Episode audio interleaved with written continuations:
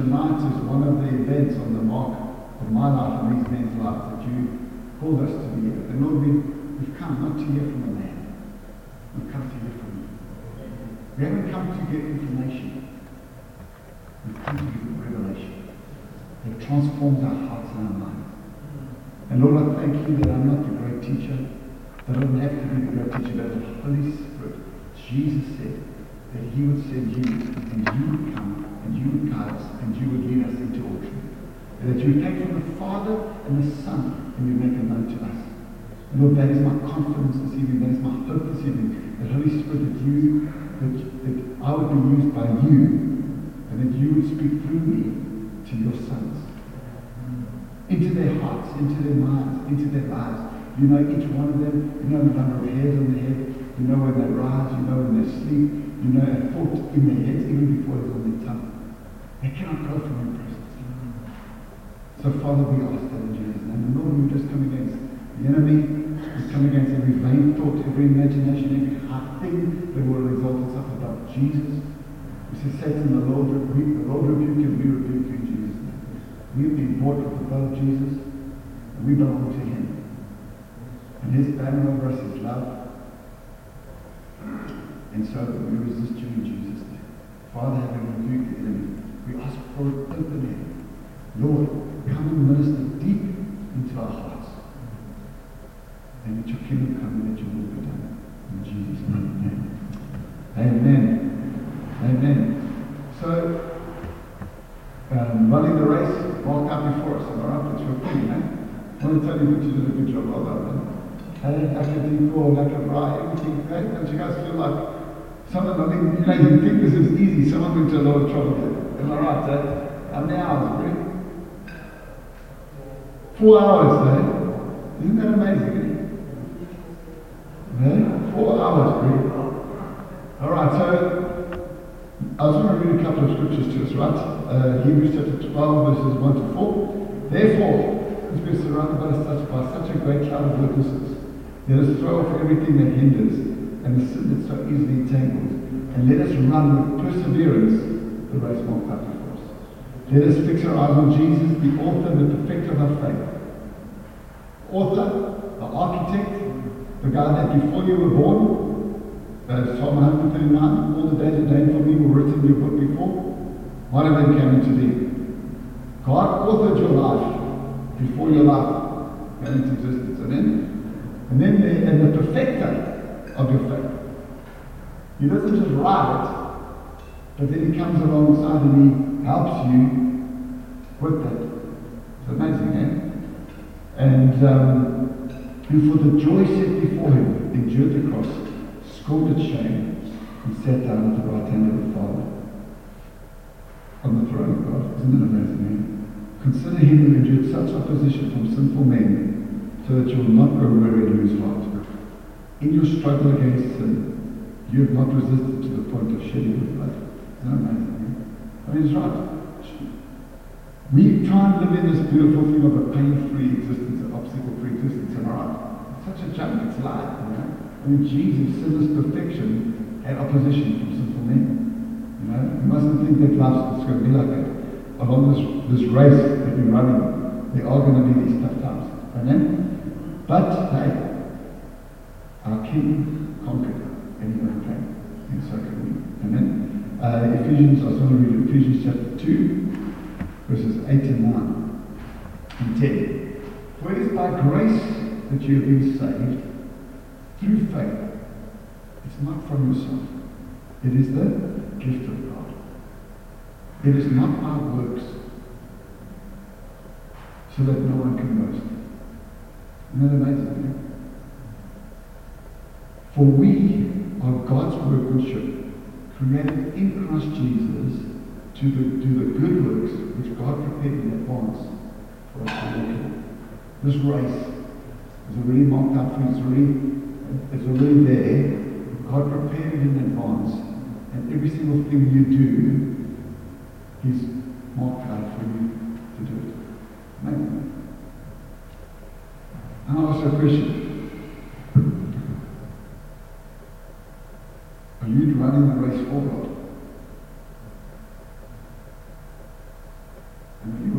all over. Because I want to tell you something, God wants you to do nothing for Him.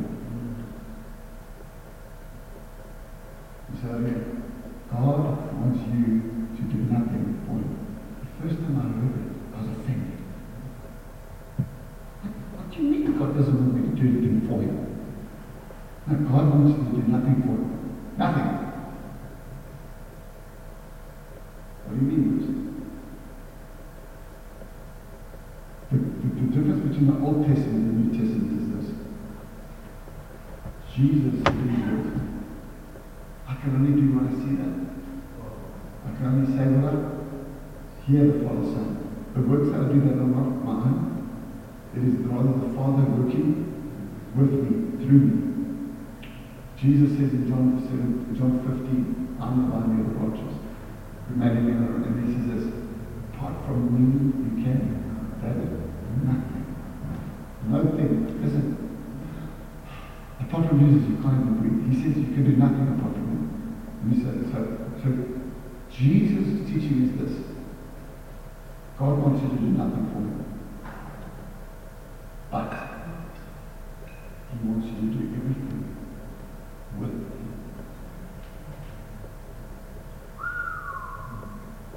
Now friends, the difference between the form and the work is huge. And if you want to run this race and you want to finish strong, you've got to learn the secret of working with God and not for God. It's amazing, isn't it? I mean, it's so elementary. But let's face it, we get up, we live in a performance culture, we live in a performance world. Am I right? And so we get up and we want to perform. But my friends, that thing is a killer. Amen? And Jesus is the perfect example of someone that didn't work for God, but he worked with God. If you think about back in the Garden of Eden, before man fell, Adam was told to name the animal. And he was given work to do. And he would then, including God, would come down there. They worked, they talked, they walked together. And it was God, they were working together. Amen? And work only became a curse after the fall. And there was work before the fall. You know that? It was just, you were going to work out by the sweat of your brow. And the earth was going to produce thorns and thistles, and the earth was going to oppose you in your work. But before, God had created the whole of creation to work with man. And it was work wasn't by the sweat of your brow. It's amazing, isn't it? But Jesus came to restore us to a better condition than before the fall. Amen? And so, I'm going to tell a little bit of my story, I'm going to tell you a little bit of my testimony, and hopefully just give you some handles on how to work with the Lord for the Lord. Because it's fundamentally totally different. Amen? And I most probably worked for the Lord. I mean, I'm 47 now. I was probably and I got saved when I was 9 or 10. I must probably worked from the time I got saved for the Lord for about 30 years. And most probably the last 8 or 10 years, I've learned the secret now. God wants me to work with Him, not for Him. You know? So, if I asked you, are you a glory thief? Are you a glory thief? Would you say yes or no? So I'm telling you tonight that you're looking at the biggest glory thief on the planet. Are you with me? And well, what do you mean, Bruce? Well, I want to just read the scripture to you. Listen to what it says here in 2 Peter chapter 1. And we're going to read from verse 16. This is Peter writing, and Peter the Apostle Peter. I also think Peter is one of the biggest glory thieves in the Bible. Before God dealt with him. So 2 Peter chapter 1 verse 16 says, for we do not follow cleverly invented stories when we told you about the power and the coming of our Lord Jesus Christ. But we were eyewitnesses of His majesty. Firstly, we need to understand, my friend, Jesus is not a fairy tale. You know, Jesus' birth goes along with Father Christmas, who's a fairy tale, and his death goes along with the Easter Bunny, who's also a fairy tale. And by implication, Jesus is also a fairy tale. But Jesus is not a fairy tale. He lived, he died, he rose again from the dead, and he lives today. He is the creator of heaven and earth. He is the maker of all things. All things are made by him and for him through him. Amen? And that's what Peter's saying. Listen, I was an eyewitness. I was with him. I ate with him. I saw him. He wasn't a ghost. And then it goes on to verse 17. For he received glory and honor from God the Father. When the voice came from the majestic glory saying, and it goes on. Did Jesus earn it? Or did Jesus receive it? And what did he receive? Glory and honor. For he received glory and honor from the Father. When the voice came from the majestic glory. This is amazing. My friends, the difference between religion and the gospel and religion and relationship is, in religion, do you receive glory and honor, or do you work for glory and honor? You work for it, right? You've got to work for it. Am I right? Yes. Okay. You don't receive it, you earn it. In the world, do you receive glory and honor, or do you work for it? You work for it, right? On the honors board, 5% of people make the honors board, and they would flip an honor. Am I right? My daughter, she's head girl in the school next year. She's a top student in the school. Let me tell you, that girl works up to 12 o'clock most nights. Are you with me? Now she likes to work. Are you with me? And I'm trying to teach her this thing that I'm teaching you guys. Don't work for the Lord, work with the Lord. Yeah, I get it. She just likes to, work hard and be the best. And so, the point is this. In the world, you work for glory and honor. And in religion, you work for glory and honor. But in the kingdom of God, Jesus started his message by saying, repent, for the kingdom of God is at hand. Right? And what does repent mean? Metanoia. Meta, change, noia, your mind. Hey, change your mind. Because my friends, listen, I've come to establish a new covenant. Not like the old covenant, and I've come to call you out of the world and bring you back to myself. There's two expressions of the kingdom of darkness on earth. The one is worldliness, and the other is religion.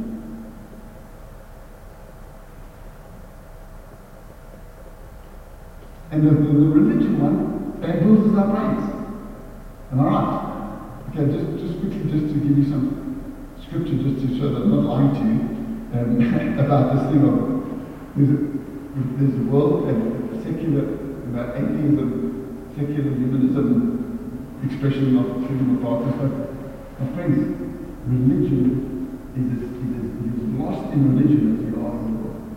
I promise you. Jesus in John chapter 8 says this. Check this out.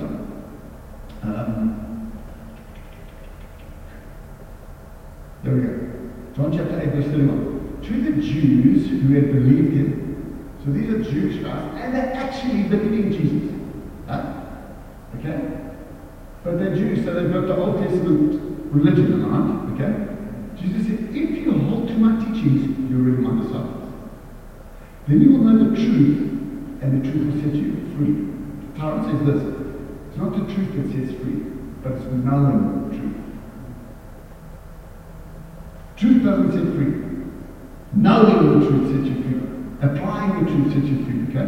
He answered them. They answered him. We are descendants of Abraham. We've never been slaves of anyone. How can you say we shall be free? 34. Jesus replied, I tell you the truth. Anyone who sins is a slave to sin. Now a slave has no permanent place in the family, but a son belongs to it forever. And if the son sets you free, you will be free in. Okay? So Jesus is speaking to religious guys, and he's saying, you're slaves. Yeah? And you're slaves to sin. And now, it's not mentioned here, But if you're in the world, you're definitely a sinner. Am I right? And you're definitely enslaved to sin. Okay? And it goes on talking. But this is absurd. So if you're a slave, you don't belong in the family. You wouldn't be a son belongs, but a slave doesn't. I know that you're Abraham's descendants, etc., etc., etc. Verse 38. I'm telling you what I've seen in my Father's presence. You do what you heard from your father. Verse 39. Abraham, thy father, answered, if you were Abraham's children, Jesus said, then you would do the thing that Abraham did. So it carries on all of those things. And then let me just quickly carry down to where this Jesus basically says something that is so shocking. He says this. He basically says to them, you do what your father wants. There we go. Jesus, verse 42, Jesus said to them, if God were your father, you would love me, for I came from God, and I'm now here. That's a major statement already. I came from God. I am God, I was with God, God sent me to earth. I'm God on earth, and I'm going back to God. Okay, he's my father. I've not come on my own, but he sent me. Why is my language not clear to you? It's because you're unable to hear what I say. You belong to your father. Devil. To the Jews who had believed him, he hasn't stopped talking to another group of Jews. He's saying, you believe that you belong to your father, the devil. That's incredible, my friend. And you carry out your father's device, and so it carries on. Amazing, eh? So to try to establish the fact that you can be as lost in religion and your father is the devil as you can be lost in the world. And definitely the fathers of everything. That's obvious. Do you understand that? There's some pretty good-looking religious sinners that are slaves to sin. Oh no, their father is the devil. It's amazing. It's amazing. And so we need to understand this. Jesus, in the kingdom of God, you receive glory and honor. In the kingdom of darkness, in the world, you work for it. And in the kingdom of darkness, religion. You follow me? So, a little bit of my story. So, my mom and dad get married to the boys. We lived in Benoni, come from Benoni, right? Benoni boy, back on the home turf here. And when I was about 8 years old, 1 month before my mom and dad separated and they were divorced, my mom gets saved at grandma, then my two brothers get saved at grandma. Then my dad says to my mom, look, I'm not a one-woman guy. I love you, I love my boys, I'm going to look after you, I want to be married to you, but I need my girlfriend on the side. So my mom says, well, look, I'm a one-man woman. You can't have a cake and eat it, you've got to decide. It's the girlfriends, or it's me and the boys, but I'm not going to put up with that nonsense, you know? So anyway, they end up getting divorced. And it was a good divorce. It was a really good divorce, if you can call it any divorce good, when you were good. They didn't fight. My dad was a very wealthy businessman.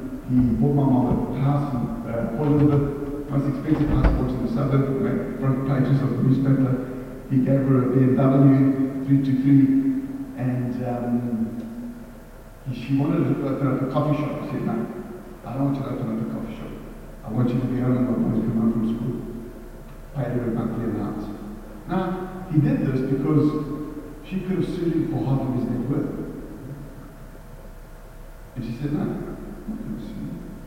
You know I would be divorced. You know Victoria's unmarried. And he was like, wow. I mean, this chick would really take me for. She did. And I think it's I'm in trouble. And so, wow, what a blessing. Amen. But I want to tell you, even although it was a great divorce, and even though my dad looked after us very well, and my mom, I had issues in my heart because of that divorce. Father issues, dad issues, identity issues, glory and honor issues. Now growing up, apart from my dad's overseas in Johannesburg, he had a 13-bedroom house on the Vaal River, 2 Porsches, 2 Mercedes-Benzes,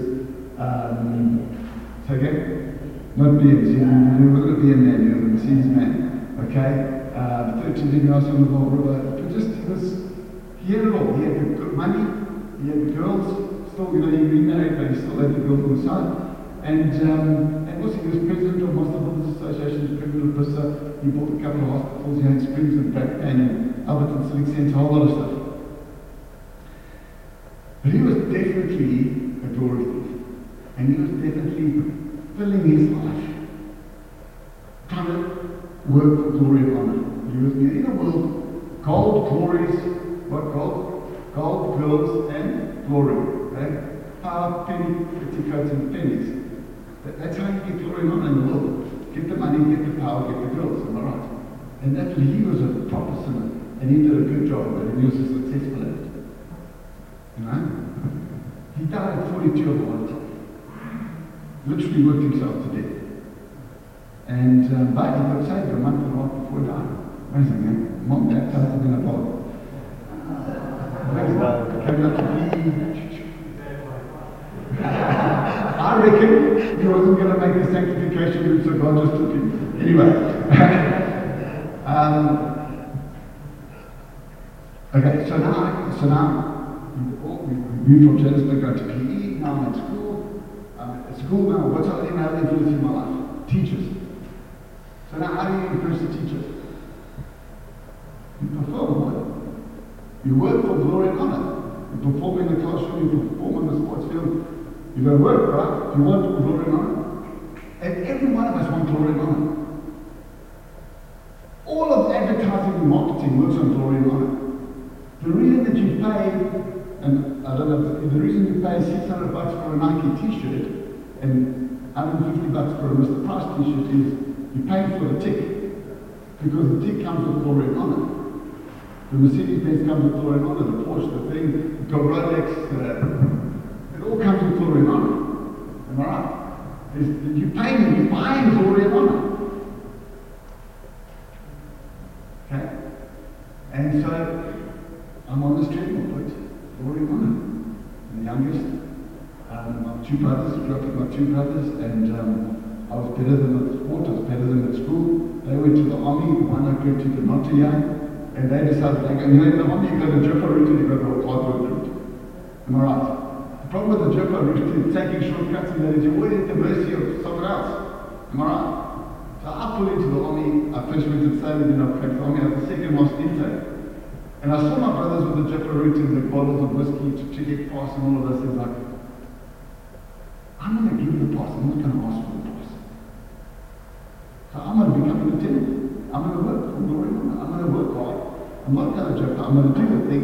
Then I'm going to get the rank, and then they're going to come to me, bring me the whiskey so I can give the pass. You understand what I'm trying to say? Now, I didn't take the whiskey, but you understand the thinking. Because I'm not going to be a slave. I'm going to be the boss. You know, I was better than you in school. I was better than you in the sports field. I'm better than you in the army. No, you don't say this. You don't say this out loud. This is all going inside of your head. Am I right? So then we pull in this, and then we come into the family business. My father's died. We inherited beautiful businesses and properties and investments and all of these things. So I cruise in there 22.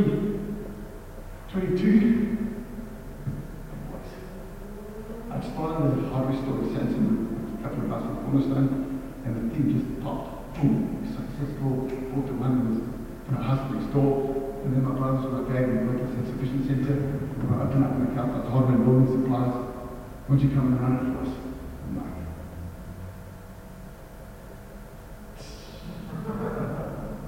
Boys, the young brother is young. He's pulled it off at school, he's pulled it off in the sports field, he's pulled it off in the army. I'm going to show you how to do business. True story. Proud, arrogant. When you work for glory and honor, you're proud and arrogant. Because you deserve it. You understand? Long story short, I fall on my backside. 22 years old, 8 million rand. I lost 8 million rand in that performance account. Now it wasn't Builders Warehouse at the time, but it was called Home Depot, the orange building. I don't remember if you've been around that long. Federated Timbers was in the game, we were in the game, and Home Depot opened up a kilometre 8 grand on a Sunday morning and 80 grand on a Sunday morning, wouldn't you like half of that? So we were doing well, but then these guys opened into the hole anyway. It doesn't matter, we lost this 8 million rand business. I was giving 100 grand a month to Cornerstone from the company. 5, 23. So lucky to have in this church. I'm going to show you how to be a good businessman and how to give glory to God. But when God was getting the glory from this and from this, but in the end, and I was still proud, arrogant, all those things. And the year we closed that business, at the beginning of the year, we would have a prayer meeting every week. And the Lord said, just this year, I'm giving you boys a heart transplant. It's a difficult word to even get a word like that. Lost 8 million in the business. And I went from hero to zero. Religion has got two manifestations. Pride and arrogance. If this is the bar, and you yeah, and pride and arrogance. If this is the bar, and you yeah, useless, worthless, no good, that worm, just useless, can't do anything. And you go from ego, doing that to doing this. Terrible. Anyway, I know God called me and he's dealing with me. I mean, God is precious, so he's. The disciples, they always argue about who's going to be the greatest, didn't they? Of all of the Last Supper, after Jesus washes their feet, they get into an argument. Jesus says, guys, I'm going to die. Who's going to be the greatest when he goes? Who's going to be the one who's going to die?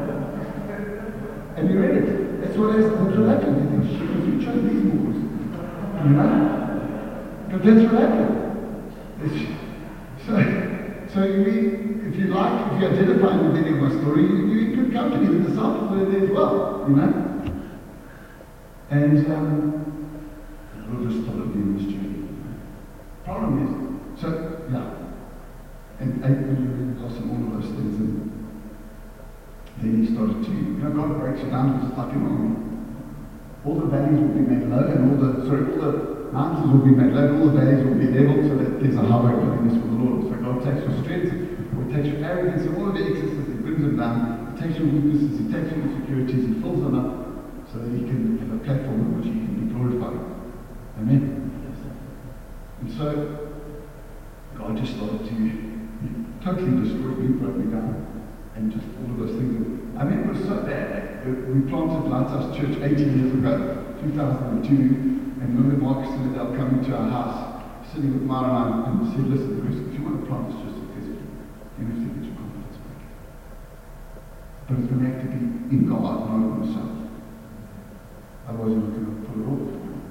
Just to understand the kind of work that, you know, how much God had to not put nonsense out of the school club that lasted 5 years. Okay? So then I started to look at these things and research these things, and I came to this 2 Peter scripture. Now, I'm going to read it to you again. 2 Peter chapter 4:16 says this. For he received glory and honor when the voice came from him, the majestic glory, saying, this is my son, whom I love, and with him I am well pleased. Amen. God said this to Jesus. Say again. At his baptism, right? At Jesus' baptism. Have you heard this preached before? Right? Okay. At Jesus' baptism, he hasn't started his earthly ministry. As far as we know, he hasn't done any miracles. Okay? He goes to John the Baptist, and you know the story, and John the Baptist in the Bible says, heaven opens, the Holy Spirit comes down the light, and the voice comes from, you are my son, identity, whom I love, acceptance, with you, I'm well pleased. Affirmation. I'm not pleased in what you do. I'm pleased in who you are.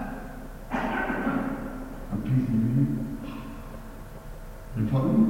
Yes. And so this is the first time that Jesus receives glory and honor from the Father. Okay? But now watch this. Verse 18. We ourselves heard this voice that came from heaven when we were with him on the sacred mountain. Ooh, so what's that telling us about? It's Peter writing on the Mount of Transfiguration, alluding to the sacred Peter, James, and John. Am I right? Moses and Elijah appear. The voice comes from heaven, and what does God say? This is my son, and my love. With him I'm not conflicted, God is. Listen to him. I mean, they still call listen to him. Now, it's interesting because the Mount of Transfiguration happened, they reckon, about 2 weeks before, or a week just before, a couple of weeks before, what? He died. Am I right? You're just going to look at the chronological, right? So what's the thing? Jesus is born, he's conceived of the Holy Spirit, he's full of the Spirit, he grows in wisdom and stature, all of those things. He's arguing at 30 years old, he's in the temple course, talking with all the guys and they marvel at him. But then he's like, well, it's a little bit, you know, you're not starting yet, you have to wait till the 30. At 30, then he starts his earthly ministry, and just before he starts his earthly ministry, what does God give him? He gives him glory. He gives him honor. And you see, everyone on the planet, including my wealthy dad, has a need for glory and honor. Has a need for identity. His Porsche, his Rolex, his house, his business, his building industry federation president chain, his master builders president chain, hot chicks on his arm, gold thing. You know, it's giving him identity. It's giving him identity. This is my son. And my love. Everyone was loving acceptance. And people were loving accepting me if I drive a fancy car, and I have a nice house. And I mean, they look like Sun City and all that. They run on bandits, and pinball machines. They those, you know, around the pool, they have those big chair TVs. It was a mini Sun City, I promise you. Jet skis, speedboats, all those things.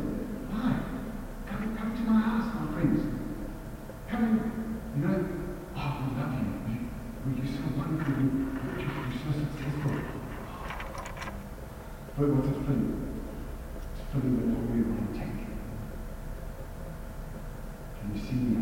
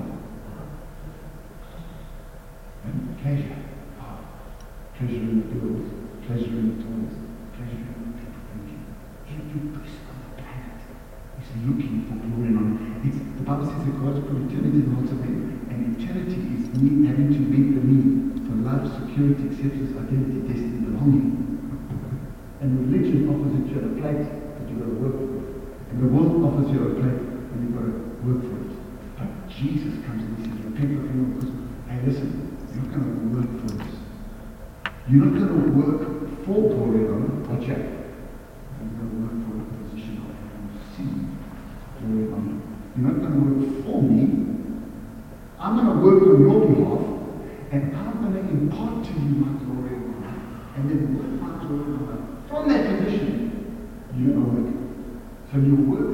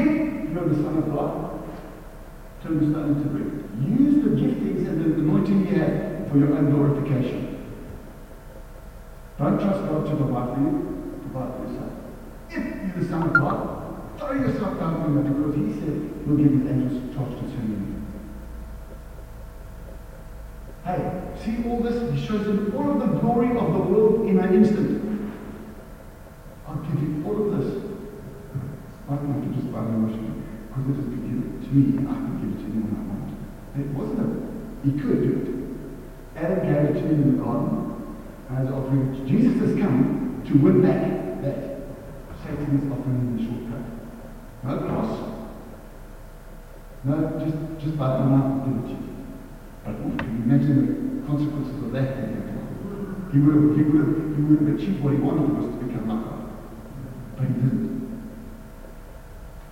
Bible says that Jesus resists Satan, and he goes there, he's led by the Spirit into the wilderness, and he comes out in the power of the Spirit. My friends, if you want to operate in the gifts of the Spirit, if you want to see the power of the Spirit operating in your life, it doesn't come from working harder. It comes from receiving and understanding who you are, and that it's the, you know, when Jesus brings Lazarus, heals Lazarus, he says, Father, I thank you that you always hear me. Lazarus, come out. But he said, listen, I can't heal this guy. Jesus on earth was fully man. He put aside his God attributes. So everything that Jesus did on earth, he did through the person of the Holy Spirit, showing him what the Father wants to do, hearing what the Father, okay, we'll give him a miracle, Lazarus, but he'll go 3 days later because he's properly dead and he's going to smell. So when the miracle comes, I'm going to know it was you, and it was an impossibility, and you're going to receive the glory and honor. Am I right? So, like I said, how do you feel like when people pray and they get healed?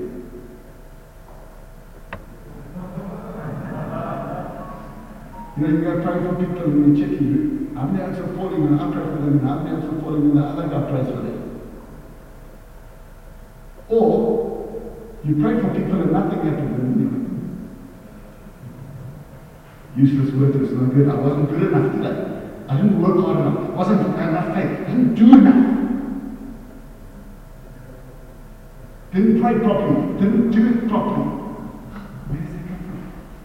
A total misunderstanding of glory and honor and how this thing works. Are you following me, guys? Okay? So then, so he comes out of the power of the Spirit, does this thing. Apart from, I can only do what I see the Father doing. Everything he's doing is in relationship with the Father. Let me ask you this question. Was it Jesus' pattern to get up every day and pray? Before it was someone else. Definitely, you go read, especially Luke, as was his custom. Jesus got up before the second cup and he went and prayed. After feeding the 5,000, he said he got back on the boat, he got up to the mountain side to pray, and he walked on the water to the Mara. Jesus often spent time in the Father's presence. Yes or no? Yes. Now, was Jesus accessing God's presence for mercy or for grace? Because before we answer that question, what's the difference between mercy and grace?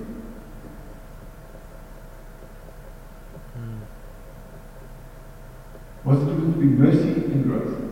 Just go for it, give me some answer. One you ask for, one you give it. Well, let me ask this question. When do you need mercy? Have mercy on me. When someone's trying to blitz on you, why are they trying to blitz on you? Because you're guilty. Because you did something wrong. Yes? Mercy. Mercy is not getting what you deserve. Am I right? Right? You deserve, you've sinned, you've fallen short, you've messed up, you've done something you shouldn't, and now you deserve wrath, you deserve punishment, you deserve judgment, am I right?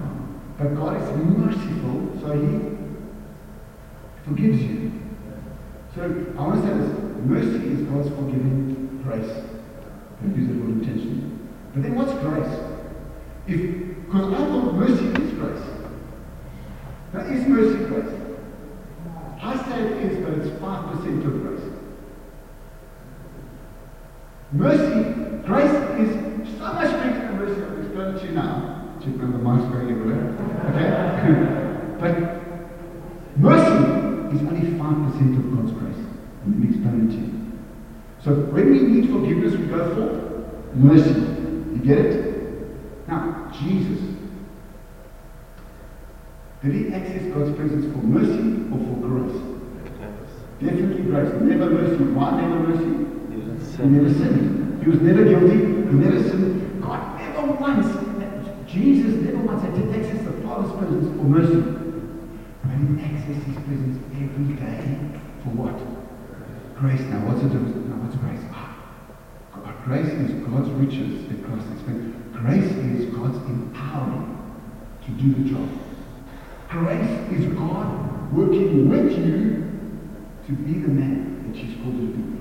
Grace is you walking with the Lord into the good works that He pretended He wants you to walk in. Isn't that amazing? Right? I want to ask you, my friends, how much of your part-time is spent? The Bible says in Hebrews 4:16 or somewhere there, it says this: let us approach the throne of grace with confidence that we might receive mercy and find grace to help us in our time of need. Okay, now watch out.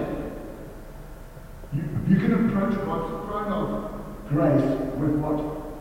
Confidence and boldness. To receive mercy, so you receive mercy, but what do you find? Grace to help you in the time of need. Now I don't know about you, but when you need mercy, what does it mean? If you in your time of need, if you need mercy, what does it mean? You've sinned. I don't know about you guys, but if that's the throne of grace and I've sinned, I'm coming in with this. Am I right? Huh? How do you feel after you've sinned? I'm crawling into God's presence. I'm not coming confident in body. Woo! She's sitting right here for mercy. Am I right? Huh? But what does it say? Let us then approach the throne of grace with confidence and boldness to receive mercy. Actually, you have to bring what your confidence and boldness in. There's only one thing that gets you into God's presence. What is it? The blood of Jesus. Our problem is that because we're religious, we think, okay, let's take it another way. So now, you're crawling into His presence and you've sinned, eh? Let's take it another way. You know, you've got a great time, had a great home sale, had a great Sunday meeting, you've been doing a lot of praying, you've been witnessing, you've been doing stuff, you wake up in the morning, you're like, ooh, sun is coming into the presence of God today because I've been doing so well. Huh? That actual thing, okay, you're not coming in. What are you coming in here? And you will see, wow, everything I'm doing. That doesn't get you in here. What do you mean? There's only one thing that gets you in here. What's that? The blood of Jesus. Do you understand it? Let's take another example. Come to the Sunday morning ministry. They usually go praying for people. They had a bad week. Things have gone wrong. But somebody was telling me about what came to pray for, but they don't pray for us because God did amazing things. But anyway, you come there. You've got to lay hands on someone for healing or prophecy or prayer or anything. And as you lay hands on the devil says, "Oh, now can you pray for me?" And he starts to tell you about all the things where you need mercy. And as that happens, all your faith just goes, and the enemy steals it. Do you know why? Because you're religious. Because you are working for glory and honor. Because you are working for God. And you think that somehow in you, if you can conjure up enough goodness and faith, then God somehow will miraculously just lighten up from heaven through you to this person. You understand? But you're not coming on the basis of the blood of Jesus, and you're not coming into God's presence saying, "Oh, I'm coming before God's presence." The only reason I can pray for Him is because Jesus' blood has given us both access into Your presence. Father, thank You that You have me. Boom! So the enemy nails you through sin, and He tells you you can't pray for Him. But there's another one that He nails you. You've been having great times. You've been worshiping. You've been all pumped and you're on fire. And you just go, as you touch the ring of power, God just goes, "You're released to you." But not because of the blood of Jesus, but because you've been performing so well. Because you've been such a good boy. Now you're expecting God to come here. And you put your hands up. It's like, it's a leopard. Have you experienced this? Do you know why? Because you're coming on the wrong foundation. Good performance. Why? Because you're religious. You think that your bad works can keep you out of God's presence, and you think that your good works can get you into His presence. And both of them disqualify you, because the only thing that qualifies you to be in His presence is the blood of Jesus. Yes. Whoa! Isn't this amazing? Isn't this amazing? Right? We're talking about running this race. We're talking about finishing strong enough when we bring it to a close. Okay? Now watch out. Can I close with this? Watch out.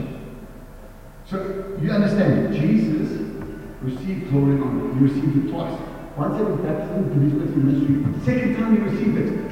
The week before the biggest week of his life. The worst week of his life. Before he was going to face the cross. He needed an extra measure of what? Glory and honor. Grace. To get him over this hurdle. Now watch this. John chapter 17. Let me ask you this question. Have you ever prayed, Father, glorify me? Anyone that ever prayed, Father, glorify me? Why not? Why the heaven not? Not hell, why heaven not? Okay? Why heaven not? Listen to Jesus' prayer. Watch this. After Jesus said this, John 17, verse 1, he looked toward heaven and said, Father, the time has come. Glorify yourself. Why? That your Son may glorify me. You know what? We don't pray for glory and honor. Because deep down inside, we want it. But we want it because we lack it. And we want to receive it. So we can feel like we've got glory and honor. So we would think it's arrogant or proud to pray, Father, glorify me. And it is, if it's to glorify you. But, if it's glorify me, what? So that I can glorify you. It's a game changer. It's a game changer. What did Jesus say? Freely you have, freely. John 3:27. A man cannot use. Do you know what's the biggest glory thing? Do you know I was proud and arrogant 23-year-old? Because I was taught as a young boy to work for glory and honor. Your father's glory and honor, your teacher's glory and honor, and now you work hard and you work for it, you deserve it. You did it. And you could never pay. Give it to me. That's unfair. That's breaking the rules. It doesn't work like that. But Jesus comes and shows us a whole other way. Father, I can do nothing. I cannot give you back anything they haven't given me first. So Father, I'm asking you, please, come in. Let me receive your glory and honor.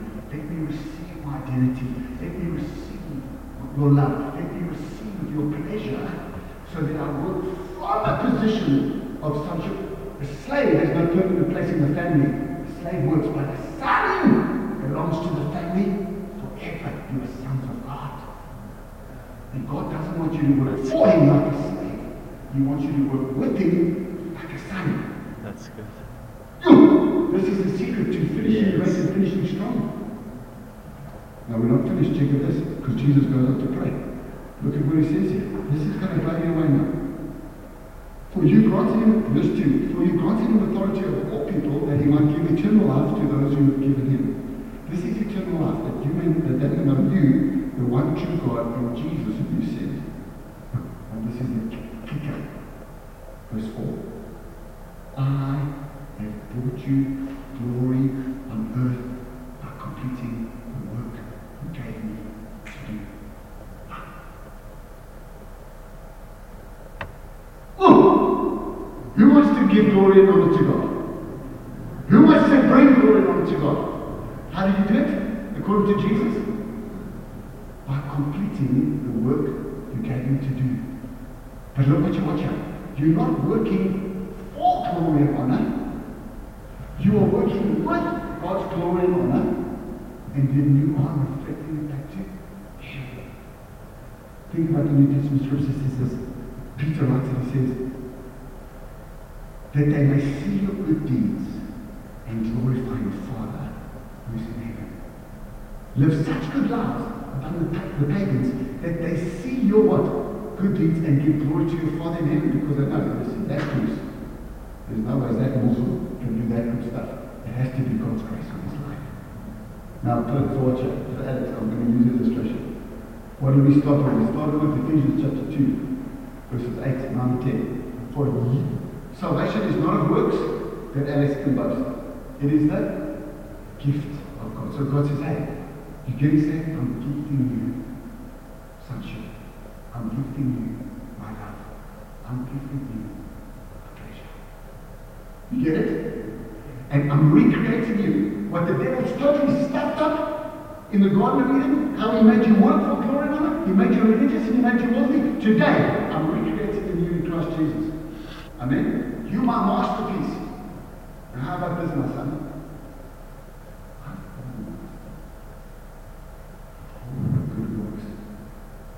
Race it out for you. And I want you to walk in because I put it in the hands of you. But Alex, you've got a choice. You can go do it on your own, or you can invite me in to walk with you. What do you want to do? You want to go on your own or you want to go on your own? Okay, Father, let's walk into the good works that you've got for me. With your glory, with your honor, and as I walk in those good works, and as I fulfill those good works, what am I going to be doing? Check out good my hands. He's saying, check out good my sins. The Son is saying, God, wait, check out good my hands. And that's what Jesus and God can do. That's what Jesus and Father did all the time. Jesus would say, Father, give me glory. Father, look for me because I love you. And God said, oh, my son, I love you so much. Let me pour my glory into you. Yes, Lord, thank you because I want you. This, my friends, is the difference between Old Testament, Old Covenant religion and New Testament grace. And it's not just for church stuff. It's for business. It's for being a dad. It's for being a pastor, a deacon, a saint. For every area of your life, God wants to give you His grace. He wants to give you His mercy when you mess up. But you know what? Way more than, aren't you tired of forgiveness? I'm tired of forgiveness. What do I mean? I want grace so that I don't have to go for forgiveness. I don't know if you understand it. I want to live in victory over sin. I don't want to keep living in sin. That's Christian maturity. Christian maturity is where you live in this victorious life with God's glory and honor. Walking, I don't have time to sin because I'm too busy doing the good things in perfection. Having fun with his glory and honor instead of being a good slave, working my backside off for him. Remember the oldest brother, Father, all these years I've been slaving for you, and you never gave me even a kid goat to celebrate with my friends. What does the father say to him? My slave. No, he says, my son, all I have is yours. In other words, can you tell me one of the goats? You could have taken one and had a party. But because you had a slave mentality, you never once took what was right from you. I want to pray for you tonight. I believe that there could be some worldly slaves here, caught up in sin. I believe there could be some religious slaves here. Let me say this, I believe it's 100% possible to be born again, saved, and go to heaven, but still have a slave mentality. But that was my testimony. And it's ignorance. My people perish because of lack of ignorance. And I thought tonight, my friends, literally God wanted to come. He just wanted to smash some of his thinking and some of his slave mentality. And let me say this, this should change the way we do baptism. Now, when we teach baptism now, we teach glory and honor. What are you going to receive, my friend? As you go through that, you're going to receive. You're my son. You're my daughter. You're going to receive glory and honor for the first time in your life.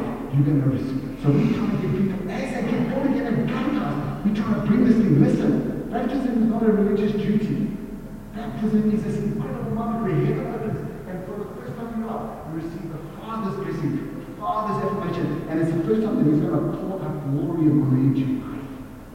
So we have people afterwards prophesying over them, praying over them, trusting God for this win. Because what are we trying to do? We're we are imparting the life of God, the glory of God, and the honor of God, right at their baptism. So that they don't become religious slaves that work for 10 years and then realize what we're above. Baptism 101, I totally missed the message. Isn't this incredible? Yeah. This is incredible, my friends. So maybe we can just close our eyes.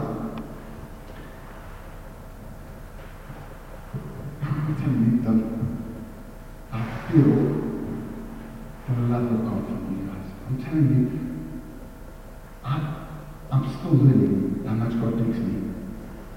But I'm realizing He takes me. Let's look at me for a second, guys. I'll tell you the story. I planted church and I got an older pastor. And he comes and he prays over me. This is my son.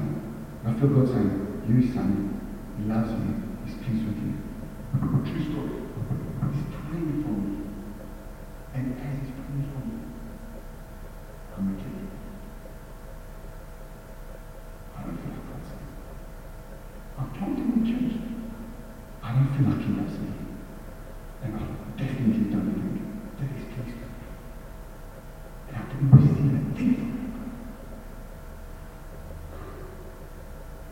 And I'm telling you that because I could say this tonight, that in your heart there can be the stronghold of the enemy, the lie of the enemy, that it's almost impossible for you to actually even receive. That you could believe it for others, you could believe it for me, but you could never believe it for yourself. That's how strong that stronghold is in me. And my mom and dad had a good divorce. I had a good father, he provided for me. Now imagine if you had a bad father. Imagine you had an absent father. Imagine you had a father that abused you. How much more is there the lies of the enemy in their mind that need to be broken up? This is the problem in South Africa. We've got a fatherless generation. Amen?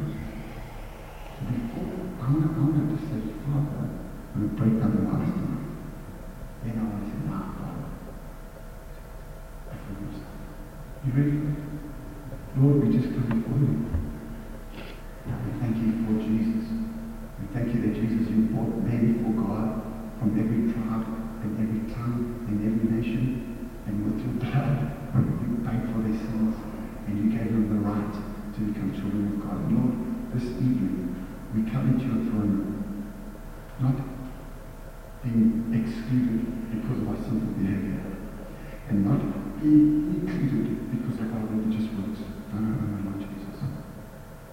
We thank you that the foundation is the cross, that the foundation is your body broken across your blood, Jesus. And we come into your presence this evening, Father God, because of Jesus' blood. And Lord, you know us. You know the difference in men. You know the lies that the devil has spoken of them. You know even some of their fathers have spoken words over them. You're useless. You're worthless. You're no good. Why don't you just die? Why don't you just leave? Father, tonight in Jesus' name, I want to break in the name of Jesus every negative word, every wound, every thing that was put onto these men by their earthly fathers. Father, who did it in ignorance, they were hurt by their fathers, and now they're hating their sons and hurting their sons. Father, we want to break that generational curse in Jesus' name tonight. We want to come against Satan, and you said, Lord Jesus, he's their father is the devil. When he lies, he speaks his native language, because he was the father of lies, and when he lied, it's his native language. We come against those lies today. They tell these men that they are not loved, that they are not sons, and that you are not pleased with them. We break those lies in the name of Jesus.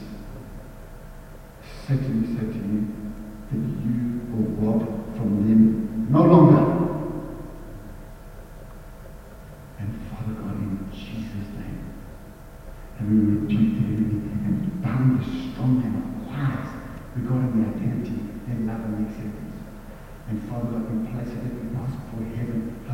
Glorify me.